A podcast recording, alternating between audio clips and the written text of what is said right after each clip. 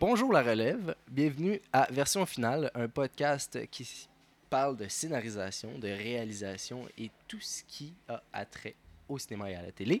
Aujourd'hui, je reçois une réalisatrice qui a été à la barre de Le Pixel Mort, une web série. Le chum de ma mère est un extraterrestre. Euh, un drame, un mélodrame très intense.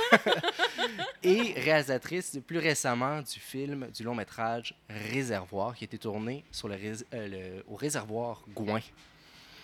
Aujourd'hui, je reçois Kim Saint-Pierre. Kim, bonjour. Allô, merci de me recevoir. Ça va bien? Ça va très bien. Écoute, euh, Réservoir, euh, ça te tente de nous faire un bref synopsis euh, du Oui. film? Ben, avec plaisir. Euh, Réservoir, c'est l'histoire euh, de deux frères qui ne se connaissent pas en tant qu'adultes Hmm. et euh, qui doivent cohabiter ensemble euh, suite au deuil soudain de leur père. Euh, ni un ni l'autre a envie vraiment de s'occuper là maintenant de la succession et ils vont donc trouver un échappatoire euh, parfait euh, qui est le voyage un peu saugrenu d'aller sur les réservoirs Gouin, retrouver un chalet où ils ont déjà été dans leur enfance avec leur père, là où ils partagent en fait des souvenirs communs heureux. Mhm. Donc, avec les cendres du- de leur père, ils vont essayer d'aller retrouver ce chalet-là euh, dans l'espoir de créer une cérémonie, une forme d'adieu à leur père qui serait plus près de ce que lui aurait souhaité et ce qui, eux, leur amènerait une forme de réconfort. Mhm. Euh, scénarisé par toi-même et Isabelle Pruneau-Brunet. il a produit par Julie Groslo, exactement. Euh, la particularité de ce long métrage-là, c'est qu'il a été produit dans un cadre euh, très spécial de téléfilm. Oui, Téléfilm Canada a une enveloppe euh, qui s'appelle maintenant le Fonds des talents. Hmm. Euh, L'argent dans le Fonds des talents, c'est beaucoup euh, récolté par des donateurs. C'est une forme de mécénat. Pas exclusivement, mais essentiellement. Des gens qui croient à la relève, qui sont bien nantis, puis qui donnent des montants qui permettent ensuite d'octroyer des bourses à des gens qui sont à leur premier long métrage. Euh, ça doit être le cas pour la triade, donc euh, producteur, réalisateur, scénariste, ça doit être leur premier long métrage. Euh, et c'est un micro-budget. Téléfilm Mhm. Canada donne 125 000 et a des barèmes assez euh, précis à respecter. Notamment, pour Téléfilm, ça se trouve à être une espèce de, euh, d'incubateur à idées au niveau de la distribution, par exemple, du film. Ils veulent qu'on réserve 10% de ce financement-là pour la promotion du film et un salaire de 7 500 qu'on octroie à quelqu'un qui va venir nous faire une stratégie de diffusion numérique. Ils appellent ça un... Hmm. un ah, je sais plus le nom qu'ils donnent, là. Euh, un, Stratège numérique. euh. En tout cas, c'est comme un, un, un kingpin du web, là. OK. c'est pas comme ça qu'on l'appelle. Pas grave, on va l'appeler le Kingpin. On l'appelait le kingpin. Kingpin. c'est quelqu'un vraiment qui va venir euh, essayer de trouver des, des- des nouvelles façons de promouvoir euh, les films, essentiellement avec les réseaux sociaux. Hmm. Euh, donc, à, à la suite de ça, on peut aller chercher d'autres financements. Toutefois, Téléfilm, qui est le principal investisseur, dit le plafond se situe à 2500 euh, dollars parce que euh, voyons à 250 000 Ok, ouais. pardon, dollars parce que au-delà de ça, c'est plus un micro budget. Donc, on vous donne la moitié de ce qu'on voudrait maximum Ah, que le film soit. Sinon, vous jouez dans un autre cours, puis s'ils ne se comparent plus les films, là, c'est pas, c'est Ouais, pas juste. ça. Donc, nous, euh, on est allé compléter notre budget avec euh, la part euh, euh, des crédits d'impôt parce qu'on fait une sortie en salle, du calque. Euh, on a eu aussi euh, la ville de La Tuque, où on Mhm. tourne. Le réservoir Gouin, c'est en Haute-Mauricie, mais ça fait partie dans les fusions de la ville de La Tuque. Donc, la ville de La Tuque a donné un montant. On a eu accès à une, une bourse euh, de l'INIS. On a eu euh, la SACD qui a soutenu l'écriture. On a eu la SACEM qui a soutenu la musique. Donc, on est allé frapper notre plafond. Nous, Ok. réservoir, on a 250 000 de budget en. Ouais, ouais, donc la productrice, elle reçoit pas un montant, puis elle fait avec. euh, il a fallu qu'elle gaule, puis qu'elle qu'elle fonce pour essayer d'aller chercher le plus Ben, d'argent. étant donné, nous, on a réussi quand même rapidement à inclure des partenaires euh, dans l'aventure. Euh, Notamment, ce film-là était impossible tant qu'on n'avait pas des pourvoiries qui acceptaient d'embarquer dans Mhm. l'aventure. Donc, euh, le premier appel qu'on a fait, la pourvoirie la plus près de Montréal, pourvoirie La Galette, euh, on a parlé avec Louis, le, le- le propriétaire, puis tout de suite, il était comme emballé. Waouh, une équipe qui vient tourner sur le Gouin, c'est malade, tu sais. On souhaite ça, là, que le Québec découvre ce lieu-là. Ouais. Fait que oui, on va... on- go. oui, on embarque avec vous, on va trouver une façon de, de faire affaire ensemble. Donc là, on a découvert comment fonctionne le, le- le travail de la pourvoirie pour pas qu'on empiète sur son travail. C'est c'est quand même un métier saisonnier. Ouais. Et donc, il y a des périodes où on n'a pas du tout accès, des périodes où lui il est dans le jus complètement, puis que c'est là qu'il rapporte son argent annuel. Et il y a une petite fenêtre où est-ce qu'on pouvait s'insérer, qui est la fin de la saison, où est-ce que euh, n'y a plus vraiment de clientèle. Puis eux sont encore là à travailler, à retaper les infrastructures pour bien les ranger pour l'hiver en vue d'une prochaine saison. Mhm. Donc, il y avait une fenêtre là où on pouvait venir. Ils pouvaient nous prêter un bateau maison. Et nous, il nous restait plus qu'à débourser ce que ça coûte en gaz de l'opérer. Ah. Fait que là, ça rendait l'aventure possible, mais il fallait du cash-cash ça- pour l'essence pour se rendre là-bas, pour faire bouger les bateaux maison, puis pour nourrir tout ce monde-là, trois repas par jour parce qu'on Ben rentre oui. pas chez nous.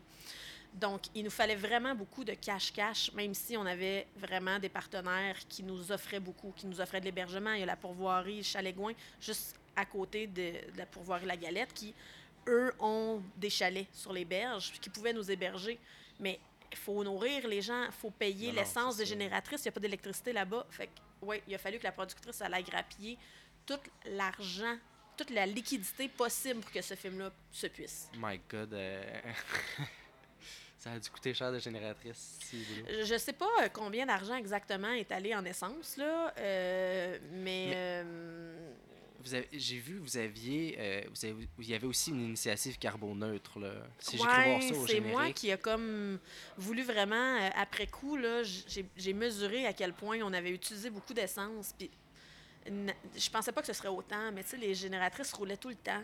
Mhm. Euh, on avait besoin tout le temps, finalement, d'électricité. Puis je trouvais que c'était comme plus bien ben acceptable. Puis surtout, quand j'ai vu les shots, tu sais, sur mon moniteur, c'était petit. Mais quand j'ai vu les shots, finalement, sur un plus grand écran, des fois, je voyais les traînées de gaz dans l'eau, puis je vivais pas bien avec ça. Hmm. Fait que j'ai demandé à, à, à Carbone Boréal de faire le calcul précis. Je leur ai toutes donné nos données sur notre film.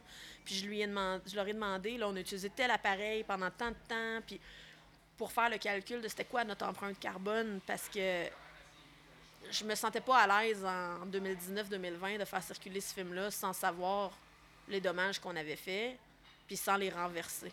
Ouais. Fait Comment vous les avez renversés par curiosité? Ben, en, en fait, c'est que tu peux payer euh, pour annuler, Ah, puis tu peux payer pour, en fait, pour compenser puis pour prévenir. Oh.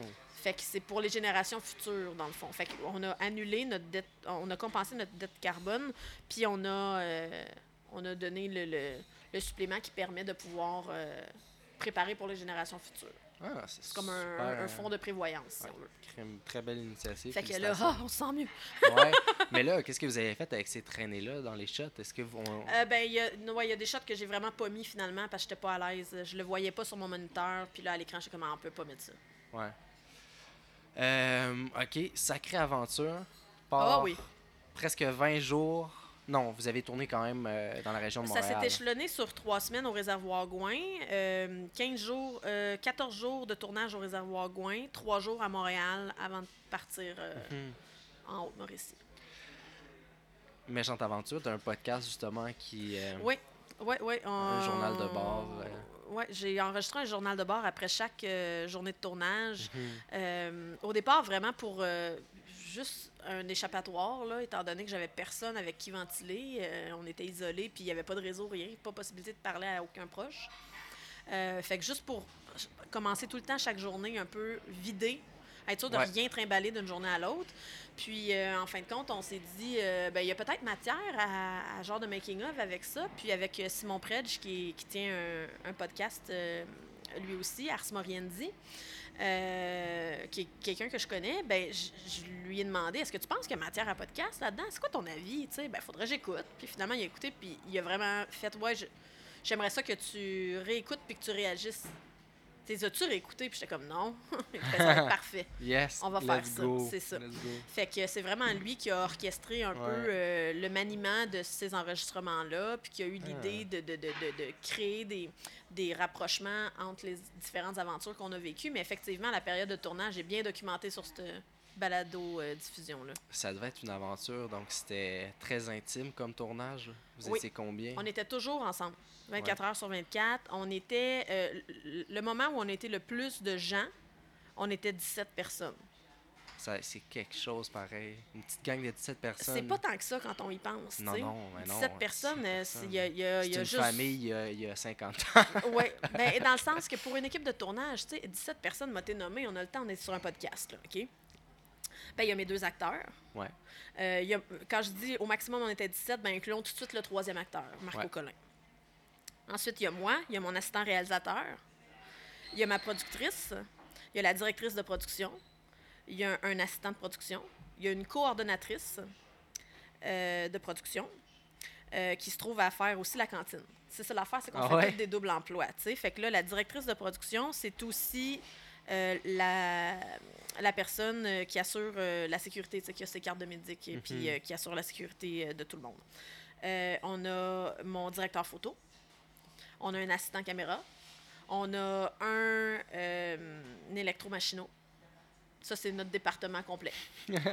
Ensuite, on a un preneur de son qui fait le son à lui tout seul. Pas de perchiste, pas rien.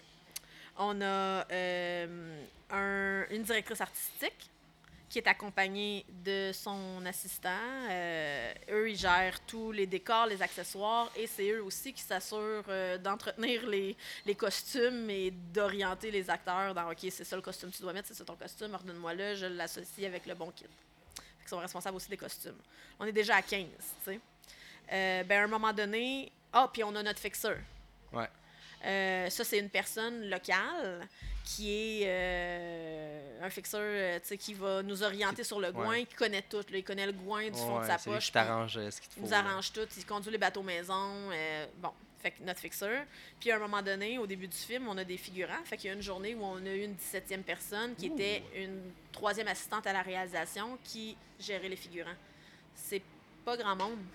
J'ai- Ah, j'oubliais, mon Dieu, Tania, notre coiffeuse maquilleuse. Fait Ben que oui. finalement, au Gouin, on était 17. Ouais. Notre coiffeuse maquilleuse, Tania. Fait que finalement, au Gouin, on était 17 quand Marco était là. Ouais. Fait que donc, le, Tabarnouche. Ouais. la- le moment où on était le plus, on était 18. Ouais. Fait, que- fait que sur le réservoir, entre autres, vous étiez une quinzaine. Là. Comme. euh, Ben, euh, on, était, on était 17, euh, mais il n'y avait pas tout le temps 17 personnes sur le bateau. C'est-à-dire Ouais, que, mettons, la cantinière, elle pouvait pas cuisiner dans le décor. Non, non. Euh, Euh. Julie, elle avait tellement de, de feu à éteindre qu'il fallait qu'elle reste là où l'Internet existe. qu'elle n'était pas souvent dans le bateau, tu sais. Euh, Est-ce que vous aviez, vous aviez des walkie-talkies? Est-ce que vous étiez loin? Est-ce qu'il y avait Ouais, du... mais ça marche pas, là. Non, c'est ça, ça se rend pas. ça marche pas.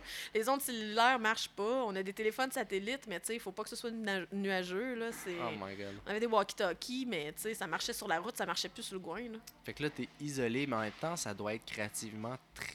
Il doit avoir quelque chose... Il doit avoir une... Ça doit être stimulant, là. Je veux dire, t'es avec tes acteurs, t'es en plein milieu d'un réservoir. Ben, tu sais quoi? là- Je pense que ça s'apparente à ce que vivent les gens qui font OD. on n'était pas filmés, mais Je comprends ce que tu veux dire. on est vraiment captifs. Mhm, On n'a pas le contrôle sur ce qu'on vit. mhm. On sait quand est-ce qu'on peut repartir. Puis tant que le film sera pas fini, on va rester là. On est tous bien bien s'entendre les uns avec les autres, sinon ça va être vraiment l'enfer. Puis on, Ouais. a- on cohabite constamment. Fait que ça doit s'apparenter. L'intensité, ce qu'on a vécu, les formes. Bah, y a-tu eu des rapprochements ou y a pas eu de rapprochement? Regarde. Ouais. Ce qui s'est passé au coin reste au coin. Mais ce que je veux dire, c'est que ce genre d'expérience très intense-là, Mhm. où est-ce que euh, on est complètement déconnecté des réseaux sociaux, de la technologie, de ce qui se passe médiatiquement, euh, de notre vie courante, de nos relations avec nos proches, ben ça nous ancre dans le moment présent, puis avec les gens qui sont là, qu'on n'a Ouais. pas nécessairement choisi, puis avec qui on va trouver des affinités. Puis on veut trouver des affinités pour que ça se passe bien. Ben, c'est sûr. C'est une expérience euh, hors du commun qui nous Mhm. rapproche. Là, passer euh, quatre jours ensemble sur le Gouin, on aurait dit que ça faisait déjà un mois qu'on était ensemble. Ouais. En réalité, on n'a pas passé un mois ensemble, mais ça a filé comme si on avait passé trois mois ensemble, tellement on était toujours ensemble. Wow. Puis ça a vraiment donné lieu à des nouvelles amitiés là, chez toutes ces personnes-là. Ouais. Euh, T'as beaucoup. Je veux dire, ça, c'est une question que je me demandais, peut-être plus technique, là, mais vous avez tourné sur l'eau. aviez-vous une manière de corriger techniquement le. Est-ce que ça. Le, le bateau maison bougeait, tanguait beaucoup ou euh, La plupart du temps, c'est assez stable. c'est assez stable? Euh, ben, c'est que c'est gros puis c'est lourd. Euh, mais il y a des moments où est-ce qu'il faisait tellement pas beau que là, oui, ça oscillait beaucoup. Puis on se rendait compte, là, par exemple, les lampes suspendues, ils brassaient d'un bord puis l'autre, puis tu sais, on avançait moins facilement euh, parce que les vents, parce que les vagues, puis on le sentait physiquement, là. Des fois, c'était comme, oh, on a-tu des gravoles pas loin? Ouais. Mais la plupart du temps, c'était plutôt stable. Hmm. Mais non, il n'y a pas de moyen de, de se Parce battre qu'on contre sent la pas nature. trop là. l'oscillation justement de l'horizon à la caméra, c'est pas. Ben, si- on a tout de suite décidé de travailler avec caméra épaule. D'une part parce que le sujet le, per- le permettait, tu sais, l'espèce d'instabilité émotionnelle. Je trouvais que l'image le servait d'être caméra épaule.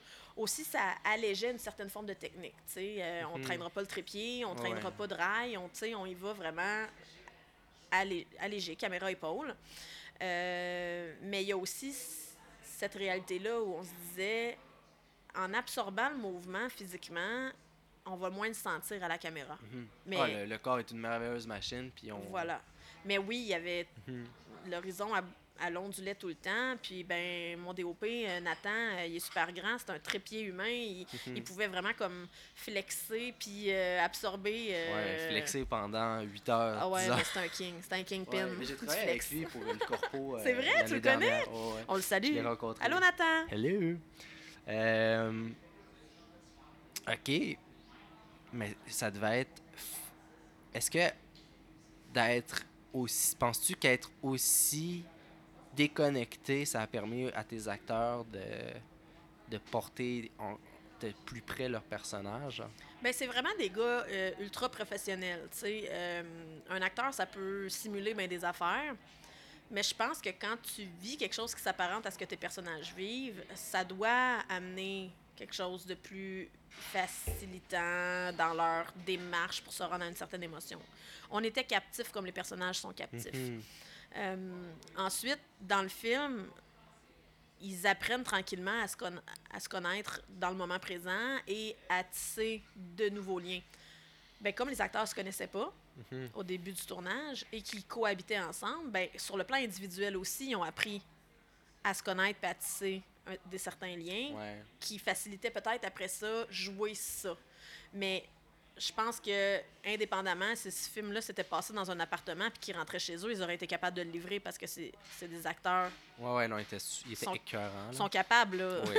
Ah c'est des bons bon. acteurs qui sont capables de jouer ça, mais oui, ça a probablement facilité puis rendu leur travail peut-être quelque part plus facile ou plus organique. Ouais, j'aimerais mieux dire plus organique que facile. Mhm. Ouais, clairement. Se mettre à nu à l'écran puis porter un film comme ça, ils sont dans chaque scène, euh, c'est pas facile. Non, vous êtes pas euh, facilité la vie non plus. Des scènes où ils vont dans l'eau, euh, c'est con, mais si on reprend cette Ah, c'est pas scène-là, con. Eh boy, c'est pas con, c'est dur.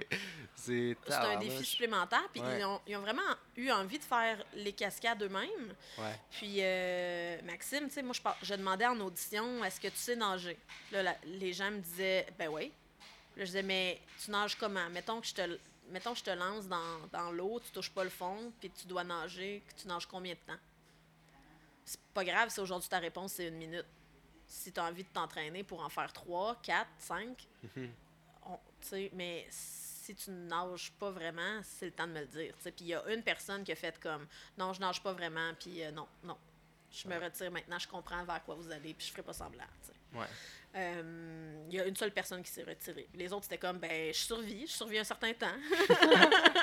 bon, ouais, je nage un peu.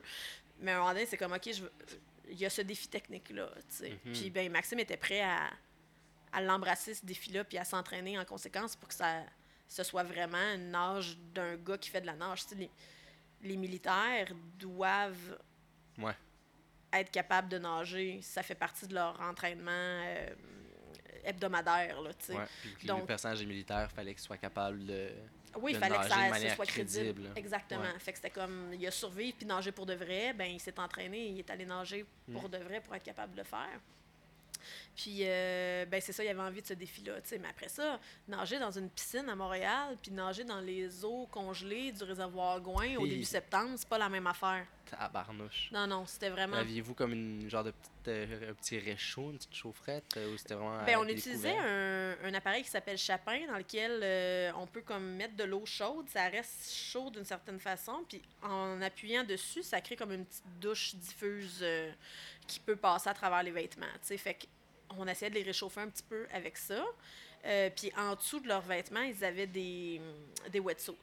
Ouais. Mais quand même, Non, quand même, quand c'est même. co- c'est confortable. Ben, confortable. C'est Ouais. correct cinq minutes. Ouais, ouais. Ah, j'ai un ami qui va faire du surf euh, en hiver, là. C'est la petite vague euh, à Verdun, là. Ben, tant qu'il tombe pas, il y a du fun. Un coup qu'il là. tombe, euh, c'est ça. Remonte en cinq minutes, tu vas survivre, ça va aller, mais Oh, yeah. Ouais, pas écoute, longtemps après, il ouais. arrête, je pense.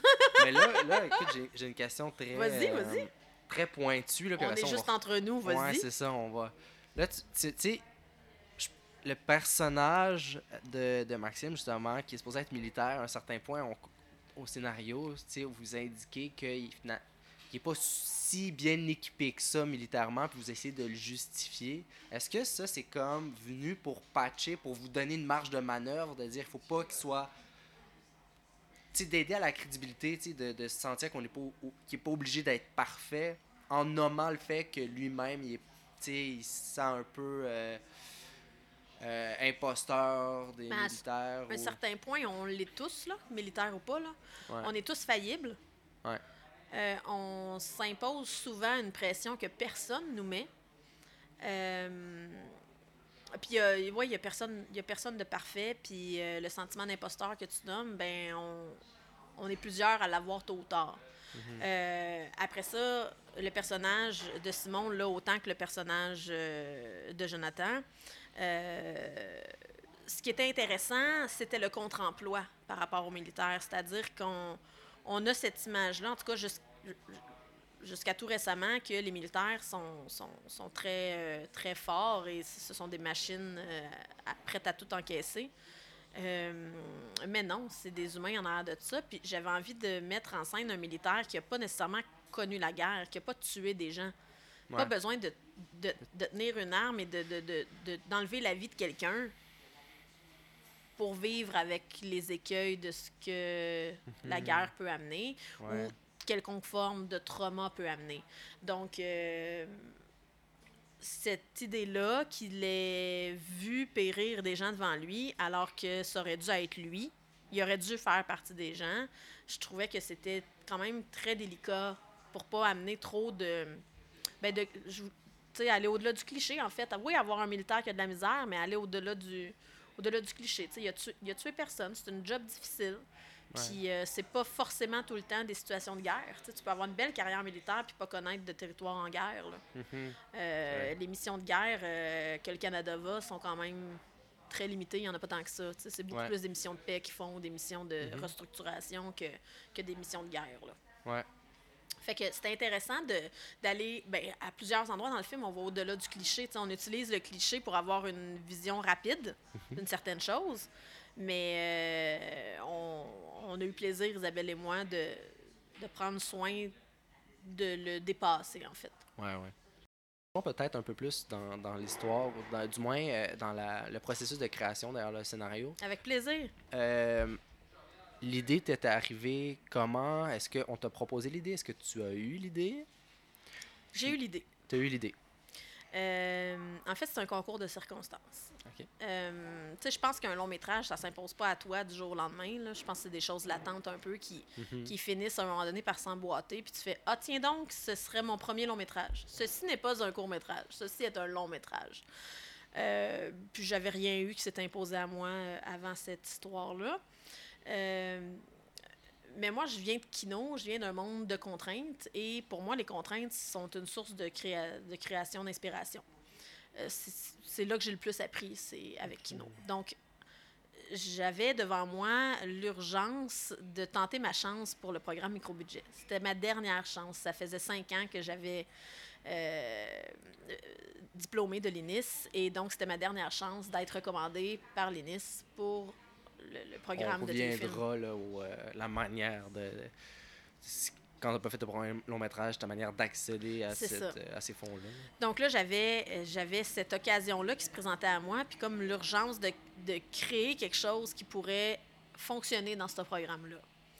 Fait qu'il y y, y a ça qui a mis en branle vraiment un, un petit moteur à, à l'interne. Il y avait euh, l'image du bateau maison qui, qui était restée quelque part dans mon esprit. Hey, ce serait malade. J'en reviens pas que ça a jamais été mis à l'écran. Il y a quelque chose de tellement beau dans cette structure-là à la dérive qui a lieu à une cinématographie tellement simple et efficace Ouais. une image puissante, toute simple, là, pour vrai, qui, qui résonne quelque chose de poétique. Je garde ça dans ma tête. Si personne filme ça avant moi, ben, peut-être qu'un jour, je vais avoir une histoire qui va aller là. Puis ensuite, il y avait plusieurs difficultés personnelles dans lesquelles je, pataugeais un peu dans un, du développement personnel, puis à parler autour de moi de, de, de cette volonté-là de croire en quelque chose, mais pas savoir en quoi. Mhm. Je- J'aimerais ça. Puis je suis encore là-dedans, en fait. J'ai pas trouvé réponse encore, mais je sais que je veux croire que la vie n'est pas aussi futile, Ouais. que la vie n'est pas aussi égocentrée, qu'il y a quelque chose de plus grand. Je sais pas quoi. Encore, j'ai pas décidé. Je pense qu'on ne sait pas tant qu'on meurt pas, mais en tout cas, j'aime croire qu'il y a autre chose. Est-ce que c'est est-ce que c'est c'est la vie après la mort? Est-ce que c'est un paradis? Est-ce que c'est la réincarnation? Est-ce que c'est une forme d'ange? Est-ce que c'est une puissance magnétique? J'en ai pas de réponse. Mais j'ai ce désir-là de croire très, très, très, très fort. Et tout ça aidant, ben, à un moment donné, c'est devenu frappant. Je prenais ma douche. Je vais me souvenir de ce moment-là là, vraiment toute ma vie parce que ça faisait des mois que j'avais aucune idée. Je faisais absolument rien en cinéma. Je prenais ma douche, j'avais la tête pleine de shampoing, puis j'ai vu la, la première scène du, du film. J'ai vu l'église. Mhm. J'ai vu le rituel de l'église qui ne répond, qui ne réconforte pas comme supposé. Mhm. Puis j'ai fait wow, vite, vite, faut que je saisisse ça. Ça fait longtemps que j'ai pas eu. Ça fait longtemps que j'ai pas eu ça. Fait que je suis sortie de ma douche, dégoulinante, le, shampoing dans les cheveux, puis j'ai écrit la première scène. Je suis retournée dans la douche. Après ça, ben, j'ai commencé à faire des téléphones puis à voir Hey, Jean-Amel, c'est quand là, le, le moment où on, on peut appliquer pour la bourse euh, micro-budget à Téléfilm? Fait qu'il dit Ben justement, je vais l'envoyer un courriel demain, c'est vendredi la rencontre. Ah, ben cool, j'ai de quoi. Fait que c'est comme arrivé au bon moment. Mhm. Tout ça s'est emboîté au bon moment. Puis, euh, ben, ben voilà. c'est Un, fait que c'est un concours de circonstances où est-ce que finalement, et des contraintes, et des. Tu sais, je pense qu'une première œuvre, c'est très autobiographique. Mhm. En même temps, en l'écrivant avec quelqu'un d'autre, on se détache de soi, Ouais. mais on y met beaucoup de soi. Puis il y a comme pratique. il y a- il y a- à part dans les figurants, y a-tu des filles dans ce film-là? Non, il n'y a pas de fille. C'est drôle que c'est que c'est Mais Isabelle et moi, oui. Euh, ben, tu sais, un trait de caractère, c'est un trait de caractère. Ben, une ça, expérience, oui, une absolument, expérience. Ça n'a absolument. pas besoin de sexe. Mais Isabelle et moi, on est deux mamans de deux garçons. Mhm. Donc, euh, il y, a- ce pour- regard. Pour, toi? Non, pas Quel ton âge? Tes enfants ont quel âge? comme. euh, Non, on- non, non, Qu'est-ce que ça est- change? Ça fait 30 minutes qu'on se connaît. Mes enfants, ils ont 6 et 8 ans. Ah, cute. Et euh, ils ont très peu de différence d'âge. Les enfants Mhm. d'Isabelle ont quasiment le même âge, en fait, euh, 8 et 5 ans et 6 ans même, je pense. Je pense qu'ils ont le même âge. Dans tous les cas, ils sont très rapprochés eux aussi. On a connu la maternité pratiquement simultanée. Fait que c'était comme naturel pour nous de porter un regard maternel sur des personnages Hmm. euh, qui représentaient la, fratrie qui se Ouais, développe devant ouais. nous. Euh, deux petits gars, puis je- pense qu'il y avait beaucoup, parce que c'était très spontané d'écrire sur des garçons. Euh, c'est plus tard, à un moment donné, rendu comme à la version 2 ou 3, où on a fait Hey, il n'y a aucun personnage féminin dans notre film. Oh, on va s'en faire parler. Puis les deux, on est féministes, tu sais. Fait que c'était comme, mais voyons donc, notre premier film, un film de gars. Fait que là, on s'est mis à se poser des questions, tu sais. Et si la mère était vivante? Et si les blondes étaient présentes? Et si Ouais. finalement c'était un frère et une sœur? Et si c'était deux sœurs? Ouais. Puis maintenant, on a fait comme, hey, pourquoi on irait contre notre nature? On a eu envie spontanément d'écrire cette histoire-là. Faisons confiance à notre gut feeling. Mhm. Puis avec le recul, je pense qu'il y avait, en tout cas pour ma part, il y avait cette volonté de montrer à l'écran des jeunes hommes qui peuvent être des modèles pour mes garçons. Ouais. Des hommes qui ne qui n'ont pas justement qui se délestent d'un bagage de devoir avoir l'air de quelque chose qui est pas eux, qui se délaissent du bagage d'être infaillible, euh, d'être plus fort, de ne pas de ne pas pleurer jamais, de de ne pas parler de ses émotions, de tout garder en dedans. Puis j'avais envie, je, je- je pense que j'avais involontairement envie de, de projeter un peu mes garçons dans un futur Ouais, proche. Ils Mais pourraient évoluer comment ensemble. c'est ça. C'est cute. C'est cute, c'était le bout de cute. Ouais, mais je dire, euh, tu vas en écrire fort probablement, en tout cas, avoir réservoir, quelque chose me dit que tu vas en écrire beaucoup d'autres films, là. que t'as que t'as une jeune et. euh, Ah, ben c'est pas les idées qui manquent. Après ça, on va voir ça. si j'ai j'ai le financement. Mais... Ouais, ouais, écoute, tu sais, il va en avoir des filles, puis il va en avoir des. Ben, D'ailleurs, mon prochain projet, Scoop, Vas-y. euh, c'est de la co-scénarisation avec euh, Geneviève Simard, Mm. qui est de la même cohorte de l'INIS que Isabelle, moi. Et... Hey, fabuleuse cohorte de l'INIS, là, parenthèse. Là. Cinéma 2010 à l'INIS, c'est la cohorte de Sarah Pellerin, euh, Guillaume Lambert, Fanny Malo, Chloé Robichaud, Tabarnouche, hein? Christina Wagenbauer, Geneviève Simard, Isabelle Pruneau-Brunet, moi. C'est comme Sacrifice, euh, méchante cohorte. Fait que, vraiment. bref, euh, j'ai connu Geneviève qui a fait aussi le micro-budget avec Christina, le film Sachinka, Ouais. euh, comme première œuvre. Et on a fait des courts-métrages ensemble auparavant. Et on s'apprête à faire finalement notre deuxième long-métrage ensemble en co-scénarisation, un film qui s'appelle Les Autres, produit par Christine Falco. On l'a déposé. On est aux instances pour avoir les moyens de l'écrire et on attend incessamment les réponses. Fait que suivons les, les, les, les nouvelles, les, les, les, les réponses qui vont tomber, mais on espère avoir les moyens d'écrire ce film-là. Et spontanément, ce film-là ne contient aucun personnage masculin. Bon. Et on s'en est pas, encore une fois, rendu compte. C'est, on a écrit, on a écrit, puis là, on a un synopsis long. On est Ouais. encore. Il pourrait peut-être avoir un personnage masculin. Pour le moment, il n'y en a pas. Puis à un moment donné, on a fait l'observation. Hey, t'as-tu remarqué qu'il n'y a aucun personnage masculin? Puis là, on se disait qui qu'on transformerait en gars ou quel gars on amènerait? Puis on est arrivé au constat que ça marche comme ça. Puis qu'en fin de compte, c'est vraiment le fun d'avoir un paquet de filles qui évoluent ensemble, qui ne sont pas axées sur le paraître ou la séduction. Ouais. Les femmes ont d'autres sortes de quêtes, ont d'autres sortes de préoccupations. Et elles n'existent pas dans le regard d'un homme ou pour le regard d'un homme. Et il n'y a pas d'homme non plus qui interagit avec elles. Elles sont capables d'être maîtres de leur propre destin. Ils font être comme Ah, finalement, c'est notre voix féministe qui vient de prendre le dessus. tu Et sais. voilà. Puis le troisième film, ça va être euh, moitié-moitié. Ben, écoute, ça va être avec Isabelle, parce qu'on est déjà en chantier là-dessus. Puis, euh, euh, ben, ça, ça augure mal pour les gars, là. Eh, il, Il y a des manque, il personnages manque pas d'hommes dans le domaine pour écrire des histoires. Ben voilà, mais gars, c'est pas. Moi, j'ai le. Bon, un autre news. J'ai le fantasme. Ok, ok, on va là. Oui, on va là. Euh, De faire l'adaptation d'un roman Hum. dont le personnage principal est un homme. Puis ça fait vraiment longtemps que je me dis, il faut que je fasse ce film-là. Le Ouais. livre, je l'ai lu cinq fois. J'ai pris contact avec l'auteur. Puis c'est comme. C'est tellement bon, et je veux pas le dire de même, mais c'est un projet à long terme parce que ça va prendre des moyens vraiment pour le faire. Ouais. Puis je, je- je prends plaisir à placer mes, pions. mes pions de la bonne Ouais. façon, de démontrer que j'ai tout pour faire ce livre-là Ouais, au cinéma. Très stratégique. oui, il y a une stratégie en arrière de ça. Fait que, éventuellement, il va y avoir ce film-là qui va présenter un personnage masculin extraordinaire euh, comme rôle principal de notre littérature, qui est très important. J'espère avant que l'auteur décède. là.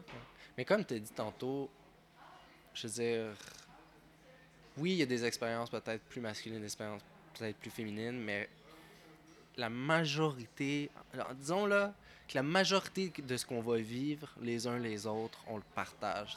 La Ouais. souffrance, des fois, elle peut être euh, caractérisée d'une certaine manière, mais généralement, elle est universelle. Ouais, C'est la, beauté des films aussi. c'est Je pense que la chose qui nous retrouve. distingue euh, par rapport à nos sexes de naissance, c'est probablement la puberté. Hmm. La, la transformation est là où notre corps se sexualise. Parce que quand on est enfant, on la voit pas la différence. Non. À un moment donné, nos corps se sexualisent et on est un petit peu en dehors de notre corps pe- pendant qu'il est en transformation. Je pense pas qu'on vit ça de la même façon. Euh, un homme va avoir un changement de, de voix qui, qui se cache pas. tu sais.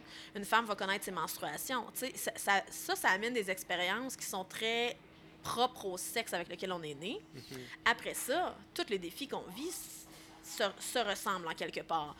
Surtout en évoluant en Amérique du Nord. Il y a encore un grand clivage d'accessibilité à différents types d'emplois ou différents niveaux de salaire, qu'on soit né, homme ou femme.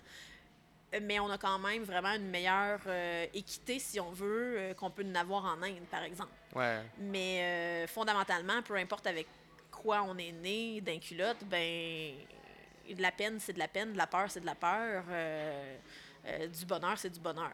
Ouais. Je pense que le...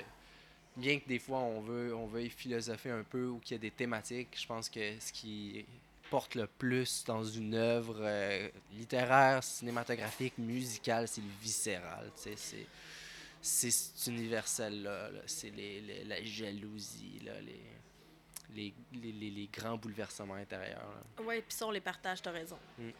Euh, mais je pense quand même que le fait que, mettons, Réservoir, l'histoire de deux, deux gars, euh, le fait que ce soit écrit et réalisé par des femmes, je pense que ça amène quand même peut-être un regard qui est qui est tendre, qui est doux, voire maternel sur ces personnages-là, qui a quelque chose d'enveloppant, qui aurait été forcément un regard différent, je pense, par un homme. Il ouais. y a de la sensibilité typiquement féminine Mhm. quand même. Mais il y a une grande force, c'est qu'en tant qu'homme qui l'ai regardé, je me suis jamais senti, euh, je sais pas, mal, mal, my God, je cherche un mot là, pas, port, je veux, my God, portraité, non. le portrait est bien rendu, OK, est oui, c'est bien formulé, ça. Ah, ben merci. Il n'y a pas un verbe avec ça, non. De toute manière. Un anglicisme, por- Ouais. probablement. Portraited. De suite. Non, tout ça pour dire que euh, le regard est très juste. Et Merci, je le félicitations prends. pour ça. Je le prends, merci. C'était. euh, Non, j'ai beaucoup, beaucoup toi aimé le film. Isa, ça. Ouais. Et, mais pour vrai, euh, non, j'ai beaucoup aimé le film. Euh, malgré les thèmes lourds, il y a une légèreté. Peut-être c'est le flottement Ah, merci de l'eau. Euh, s'il y a cette légèreté-là, ce désir de continuer à vivre euh, qui est présent, puis c'est pas une quête. Ben, Peut-être que je l'interprétais à ma manière, mais pour moi, c'était pas une quête de continuer à vivre. Ils ont continué à vivre. Oui, je- Ouais, effectivement, je pense pas qu'ils vivent avec euh, le refus de vivre. Non, pas du tout. Il n'y a pas d'abandon face à ça. Mais euh, Isabelle et moi, on a ce tempérament-là, tu sais, jovial, puis de le rire facile, puis l'envie de, de voir chaque épreuve comme une façon de grandir, en fait. Mhm.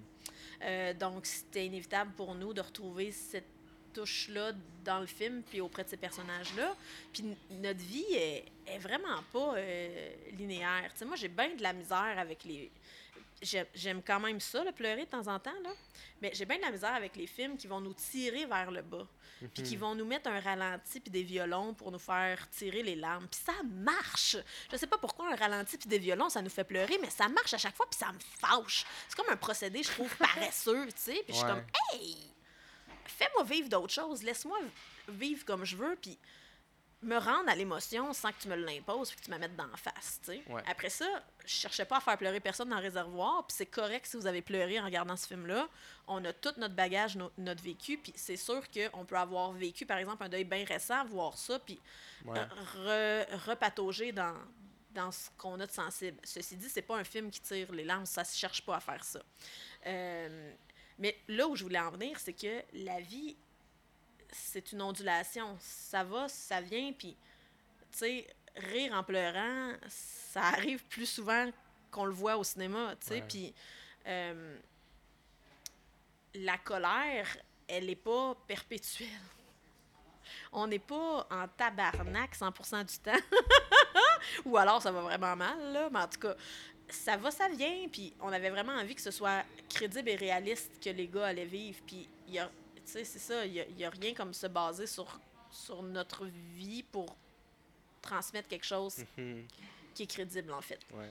Euh, une des forces, je pense aussi, de, justement, du scénario, c'est que vous leur avez donné quand même une petite aventure, dans le sens que ils vont sur le réservoir, a- puis il leur arrive des péripéties malgré. Ouais. C'est ça. Puis c'était, je pense, euh, une. Vous avez bien réussi à leur faire vivre des émotions en, en leur. Je veux pas trop comment dire, là, mais à, à- à bien représenter, mettre en scène leurs émotions à travers ces petites péripéties-là. Donc, à bien incarner leurs émotions d'une autre manière que juste les nommer ou juste, tu sais, que ça soit super dans ta face, là. Donc, euh, Non, c'est rafraîchissant comme, euh, comme film. euh, je me suis. J'avoue, et pour vrai, je suis peut-être teinté, mais j'ai- je suis parti un peu avec l'idée de. Oh, ok, deux fils qui vont faire un Bit there, done deuil. that, micro Pe- budget, hi. Peut-être Ouais. qu'on va tomber glissant. dans le drame. Ouais, c'est glissant. Puis j'ai fait. Ouais, tu sais, je me suis dit, déjà, on part dans la nature, ça va être le fun, ça va être beau, c'est euh, des thématiques pour moi. Là, être proche de la nature, ça me rejoint déjà. Mais non, vraiment pas. C'était pas du tout comme ça. J'ai été particulièrement agréablement surpris. Ben, j'aime ça, être la surprise. Ouais, Tant mieux. ouais, non, c'était super bon. Tant mieux. C'est un bon commentaire, ça. Être agréablement surpris, ça va au-delà de mes attentes. Ouais, mais admettons, j'avais rien vu de, de ce que tu avais fait avant, sinon ça Ah, aurait, été, que- ça aurait ouais. été un peu weird sinon. Là. Ah, Mais c'est quand même mieux moins- agréablement surpris que agréablement déçu. Ouais. Ça se peut-tu être agréablement déçu? Je sais pas. Ouais, ça se peut, je Ouais? pense. Bon, dire, ben, au moins, est- t'as été surpris. Positivement. Ouais. Bon, ben, si, il y en aurait qui diraient que Last Jedi, il y en a peut-être qui ont été agréablement déçus. Oui, il y a un autre Star Wars, mais Ouais. ouais, Ouais. c'était pas le meilleur. Non, C'était l'épisode 4 le meilleur. non, c'est ça. Euh, je suis pas nécessairement le plus grand fan de Star Wars. Ben mais non, moi non plus, j'ai vu juste 3, 4, 5. j'ai arrêté là. Ouais, c'est ça. Certains diront que t'as bien fait, d'autres diront La que c'est... trilogie euh, initiale. Ouais. Mais j'aime ça, le cinéma populaire, moi. Je Ben ne ouais. pas mon plaisir. Oh non, moi non plus. Fait que euh, moi, j'ai envie de faire du cinéma accessible, tu sais, puis Mm. du cinéma d'auteur, là, mais, mais accessible, tu sais. Puis à la première qu'on a eue à- en Abitibi, Ouais. à Rouen-Noranda, il y avait 700 personnes dans la foule, puis l'effet que le premier rire m'a fait, Hmm. C'était meilleur qu'un orgasme. là. C'était comme. J'ai eu des frissons de la tête aux pieds. J'ai regardé, fun, ma, hein? j'ai regardé ma partenaire Isabelle qui a clairement vécu la même affaire parce qu'on s'est retourné en, en même temps. On s'est regardé, puis il y avait des étoiles. Je te jure, il y avait des étoiles dans ses yeux. Je suis sûre que j'en avais moi aussi. Puis on était dans une salle toute noire. là. Il y a eu quelque chose d'électrisant. On a mis des mots, on espérait que ce soit une joke. Puis, tu sais, j'ai essayé, j'ai fait en sorte dans ma direction d'acteur que ce soit joué comme une joke, mais ça va-tu être reçu comme une joke? Ouais. Ben, la le premier rire, là, où on espérait, ça a fait comme Wow! C'est c'est extrêmement difficile faire de l'humour, franchement. J'ai fait l'école de l'humour aussi, là. Ah ouais? Ouais. Euh, puis je suis pas un humoriste, pas pour une scène. Je suis parti de là, j'arrivais de l'INIS dans le drame. Fait que j'étais allé là pour euh, parfaire mon écriture. C'était une merveilleuse école pour ça. Je, peux, je, je vais pas dire que je suis un, un auteur d'humour, là.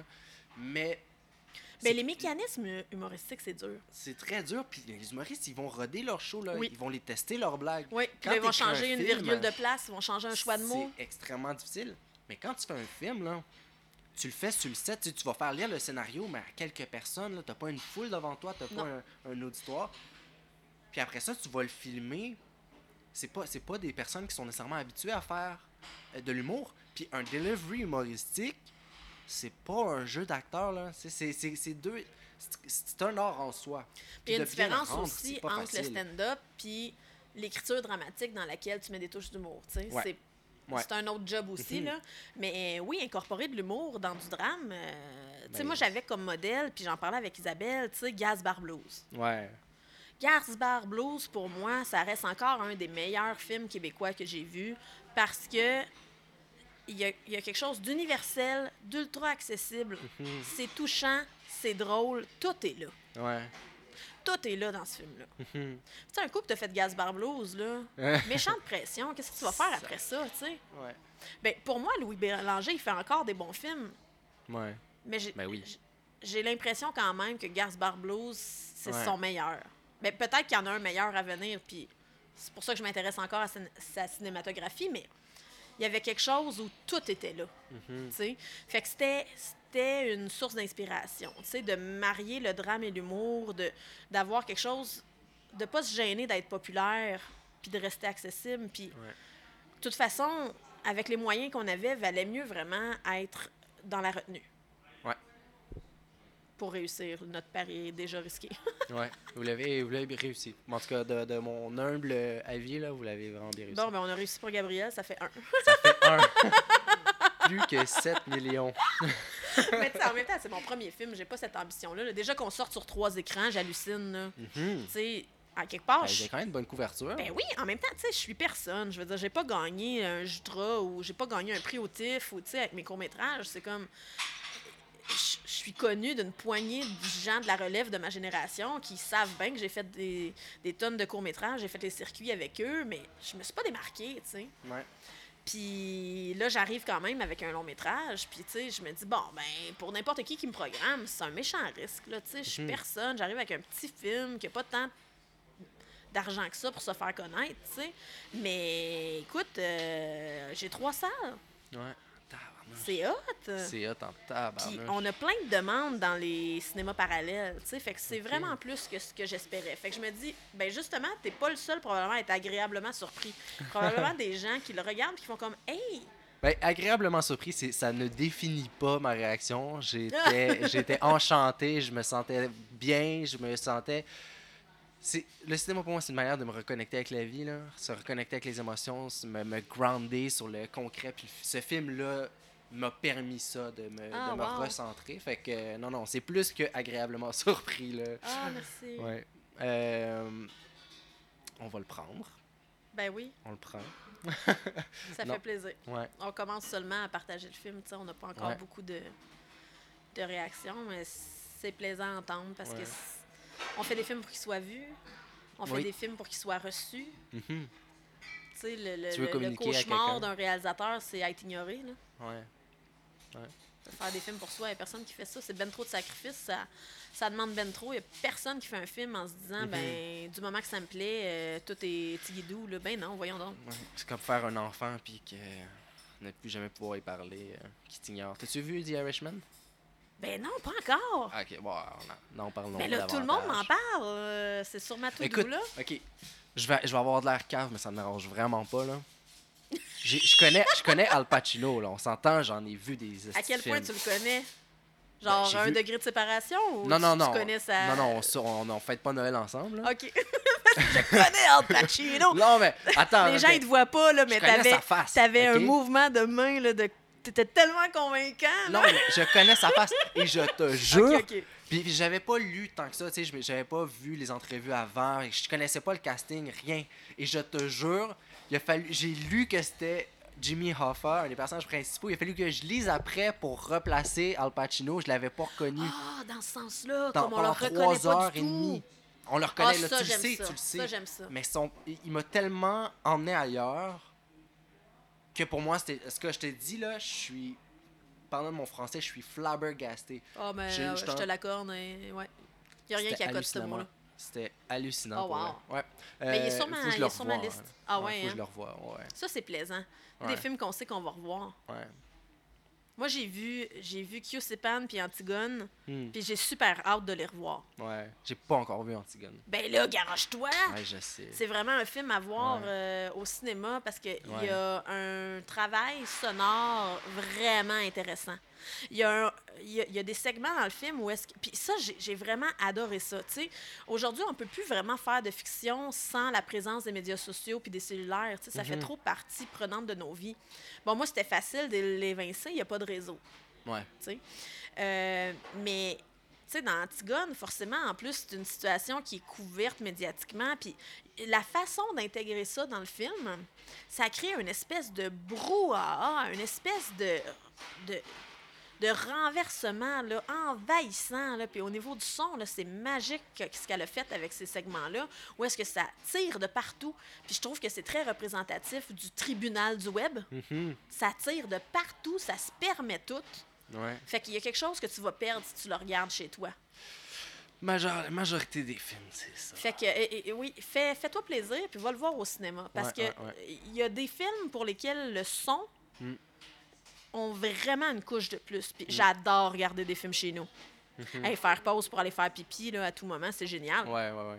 Mais il y a vraiment des films où est-ce que, à cause du son, tu te prives d'un niveau de Mm. langage. Y a-tu des films que tu regardes, là, des vieux films que t'es comme, oh, j'aurais aimé ça, être en vie pour pouvoir aller le voir au cinéma. Ben, le vivre. euh, le seul film qui m'a fait cet effet-là, vraiment que ça m'a comme ragé de le découvrir sur mon écran d'ordinateur, euh, c'est The Red Shoe. Ok. Euh, le premier film, ben moi, je, en fait, je l'ai vu avec de la couleur, mais je me demande s'il y a eu une. En fait, c'est ça, Seigneur, je dis ça, puis je suis même pas sûre si originalement il y avait de la couleur ou pas. Dans la restauration du Critérion, en tout cas, dans la version Critérion, il y a de la couleur. Puis, c'est l'époque des grands studios. Là, je sais même plus c'est en quelle année, 1940? Écoute, 1948. hein. Bon, c'est ça, 1948. C'est l'époque des grands studios, puis on sent pas tant la boîte. C'est un film où est-ce que la caméra est, est davantage est de plus mobile. C'est une époque c'est une, époque de la boîte puis d'une caméra euh, fixe, mais elle commence à être mobile parce qu'on suit une danseuse qui est possédée par un, un chausson.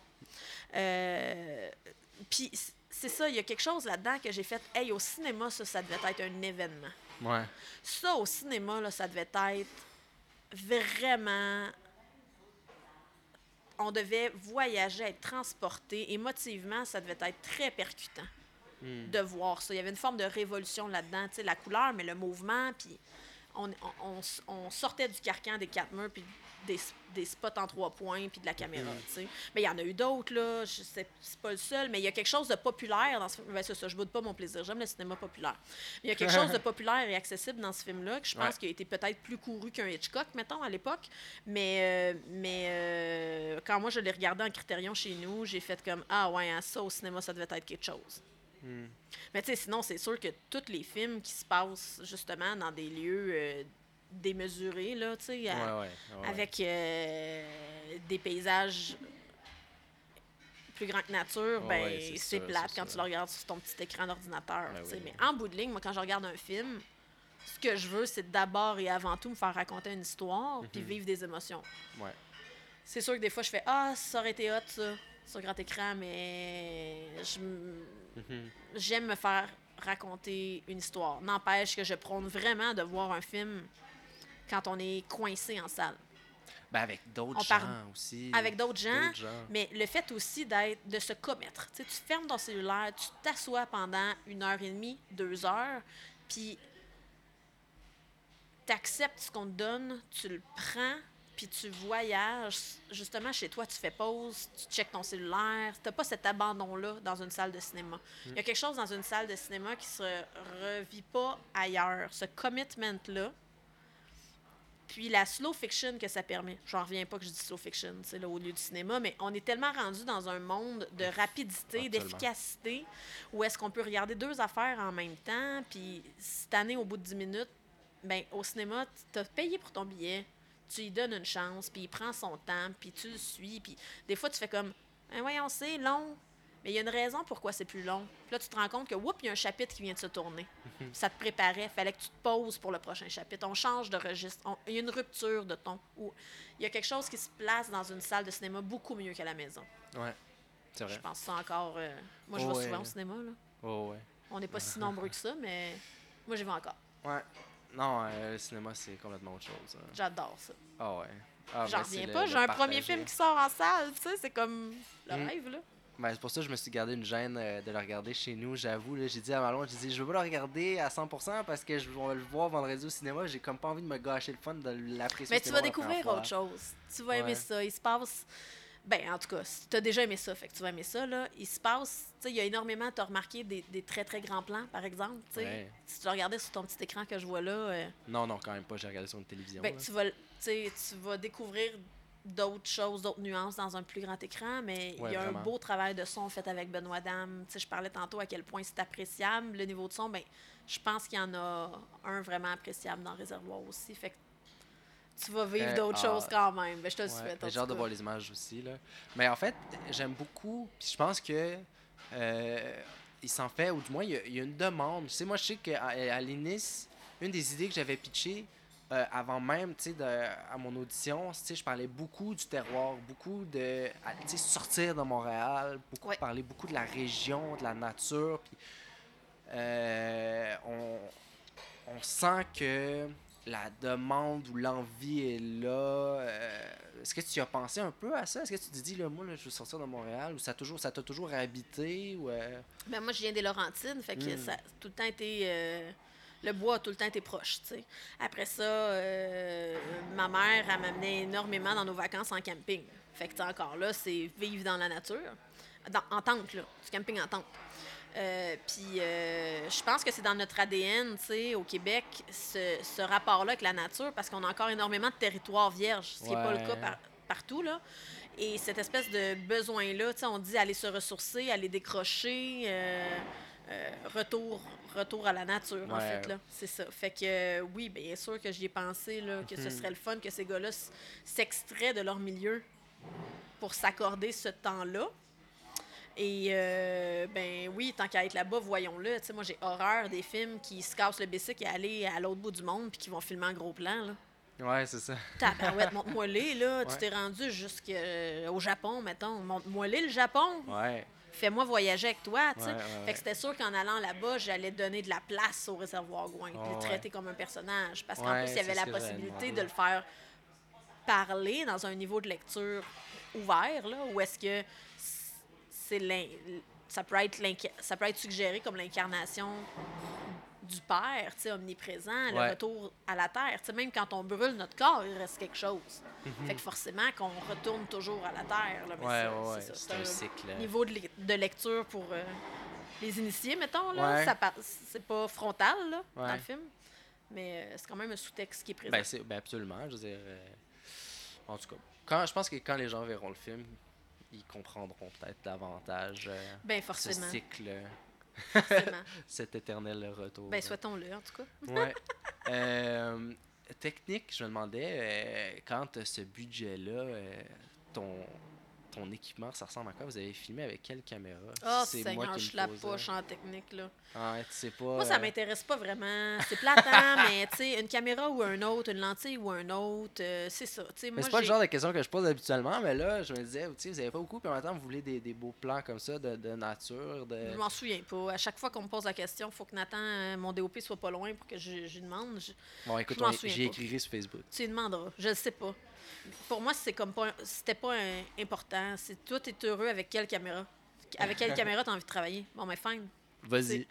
Euh, moi, je vais m'intéresser au cadre, mais je vais Mm. m'int- je vais pas m'intéresser euh, particulièrement, mettons, à la lentille ou à la filtration ou au ratio dans lequel on va filmer, avec quelle caméra on va filmer.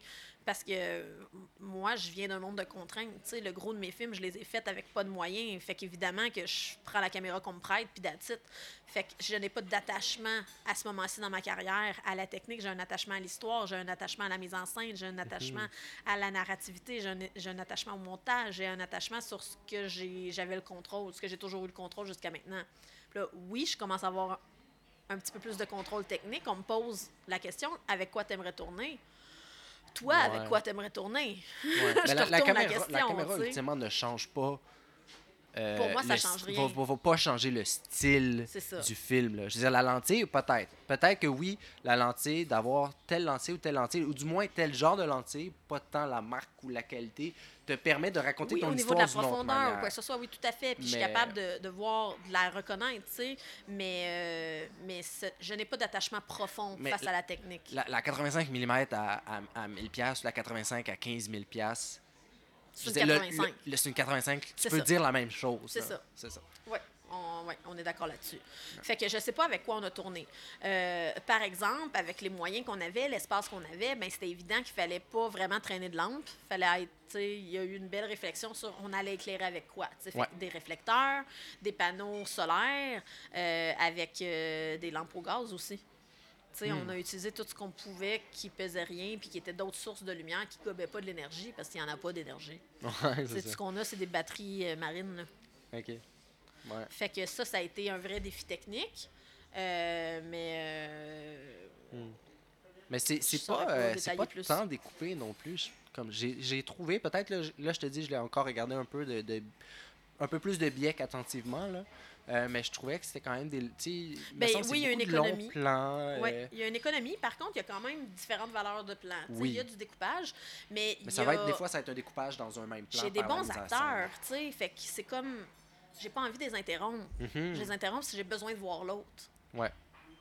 Hmm, Très intéressant. Mais c'est quand même dans la retenue. Écoute, euh, le temps file, comme on dit. Ah, ben ça donne bien, j'ai envie de pipi.